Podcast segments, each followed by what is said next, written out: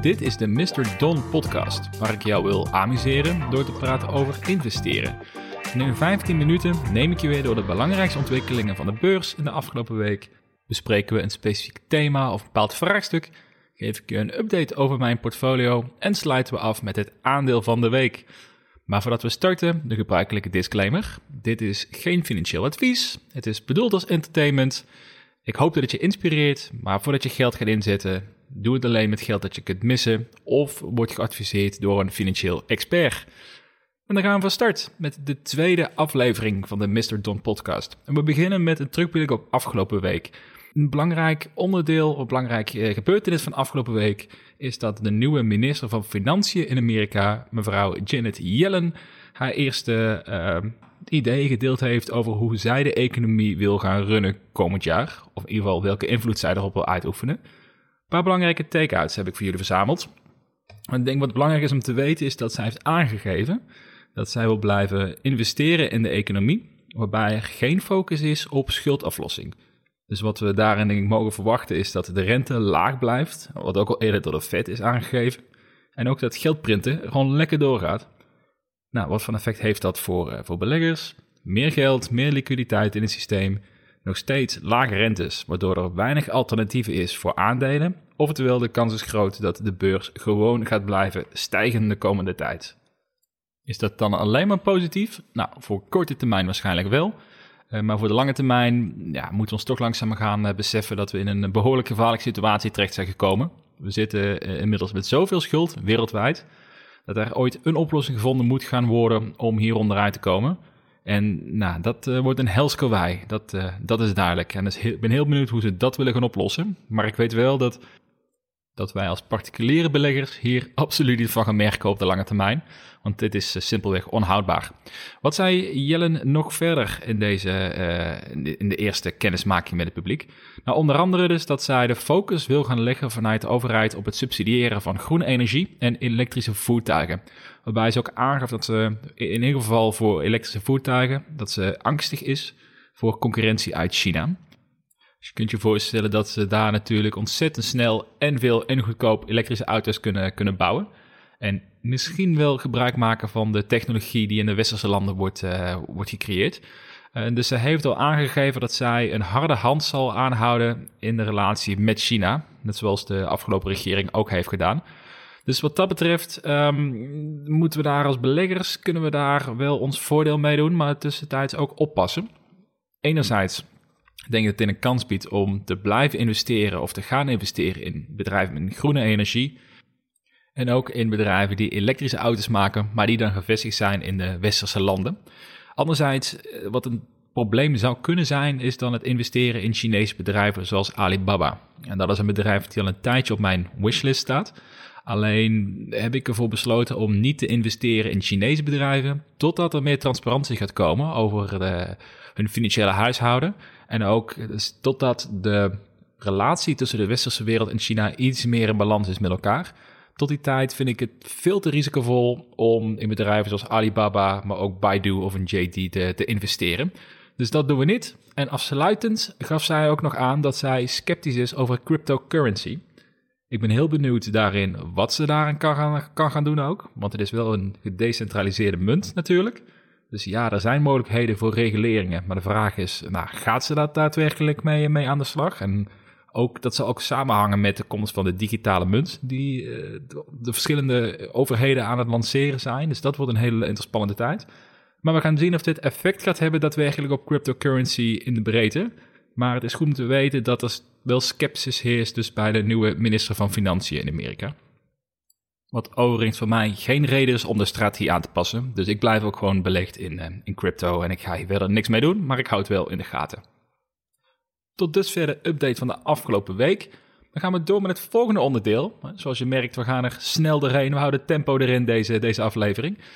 De, um, dit volgende onderdeel is namelijk een soort vraag of thema van de week, waarbij ik stil wil staan bij aspecten waar beleggers veel mee te maken hebben, of vragen die ik veel krijg vanuit de Mr. Dawn community of vanuit mijn omgeving.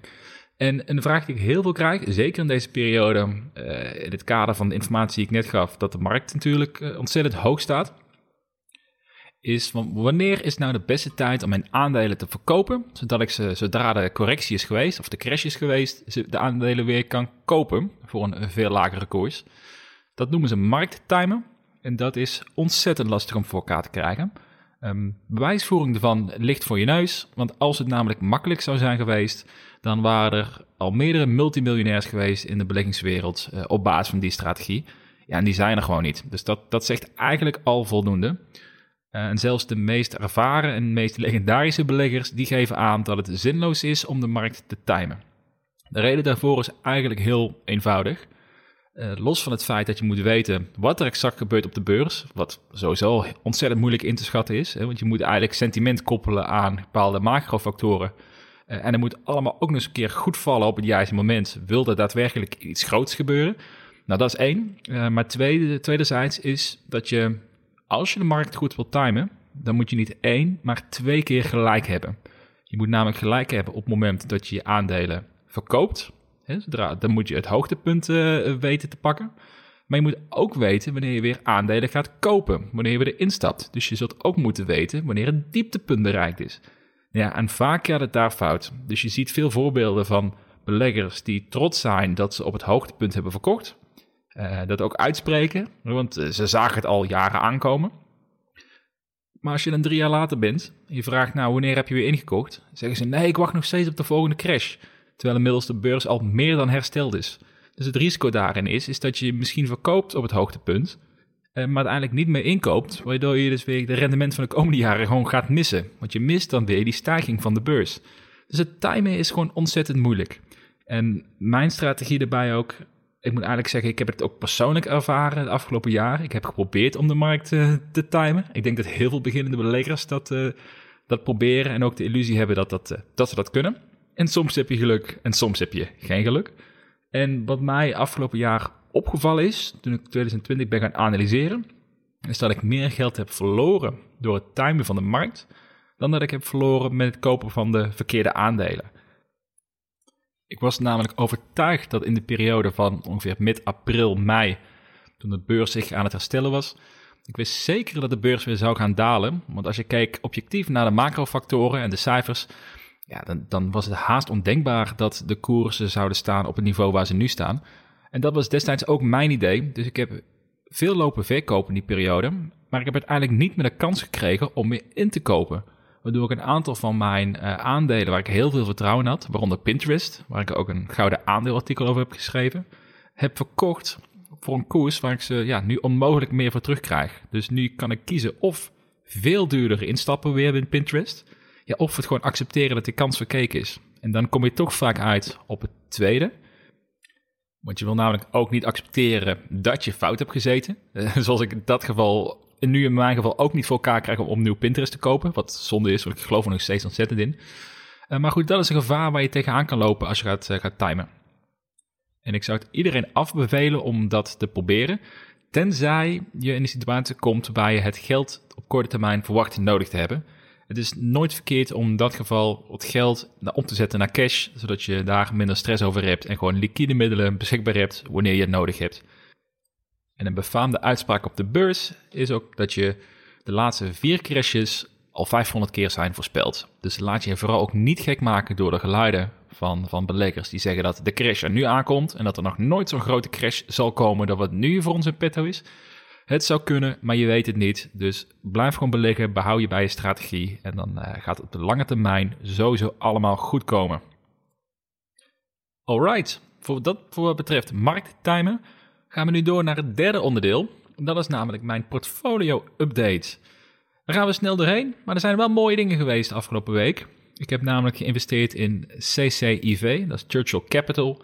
En dat is puur het speculatieve play geweest, omdat, zij, eh, omdat er geruchten zijn dat zij gaan samenvoegen met Lucid Motors. Uh, daar heb ik de vorige keer al over, uh, over gepraat in deze podcast, daar ga ik niet nog een keer over beginnen. Maar de, de, hype is er nog steeds. Het is bijzonder hoog gestegen de laatste, laatste week. En het schijnt nog steeds lekker door te gaan. Dus tot dusver blijf ik hem vasthouden. En ben, ben, ik niet ontevreden met het rendement wat er al op, op gemaakt is. En als uiteindelijk blijkt dat de fusie doorgaat en Lucent Motors komt naar de beurs via deze spec, ja, dan wordt het voor mij ook een, een lange termijn investering. Tenzij de hype dusdanig ook oploopt dat de waarderingen uit de pan reizen. Ja, dan is het misschien ook wel een moment om uh, te profiteren van uh, de hype die er heerst. Een ander aandeel die het bijzonder goed gedaan heeft in mijn portfolio, in ieder geval op fundamenteel niveau, is Intel.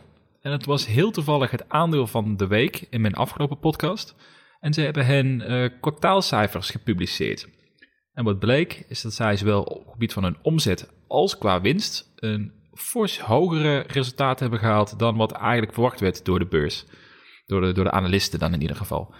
Nou, ze doen het gewoon ontzettend goed voor een, uh, voor een dood bedrijf, zoals ze vaak gezien worden door, uh, door beleggers. En het is niet het meest, het meest hip bedrijf. Er, ze moeten veel doen om weer innovatief te worden en om niet achter te blijven bij de concurrentie. Maar met zo'n cashflow, wat Intel heeft, is het een kwestie van tijd voordat het weer er bovenop gaat komen. Dus ik ben blij hoe, dat, hoe die prestaties weer blijven, blijven doorgaan bij, bij Intel. Op het gebied van crypto was het ook een hele interessante week. Maar liefst swings van 20%. Dus dat uh, was leuk om me mee te krijgen. En ik moet wel toegeven dat ik blij was dat ik onlangs 40% van mijn crypto portfolio heb verkocht. Omdat ik vond dat het, dat het aandeel crypto in mijn totale vermogen gewoon te hoog werd. Gegeven moment was het 25% eh, van mijn vermogen was crypto. Ja, en dat vind ik gewoon te veel voor een, uh, ja, toch een, toch een volatiele investering. Daar heb ik toch liever in aandelen, in aandelen zitten. Dus ik heb mijn positie iets verkleind. En dat uh, voelde al een stuk beter. Dus de swings die er nu zijn, die doorsta ik. En ik ben heel benieuwd waar dit gaat eindigen dit jaar. Want het is nog steeds meer dan prima als je kijkt naar het rendement daarop. En overal dit jaar sta ik nu rond 20% rendement in, het eerste, in de eerste maand. Dus daar ja, daar mag ik heel weinig over klagen. Want in principe kan ik mijn jaar sluiten nu. En dan is het een uh, fantastisch jaar geweest. Dus um, een goed begin van het jaar.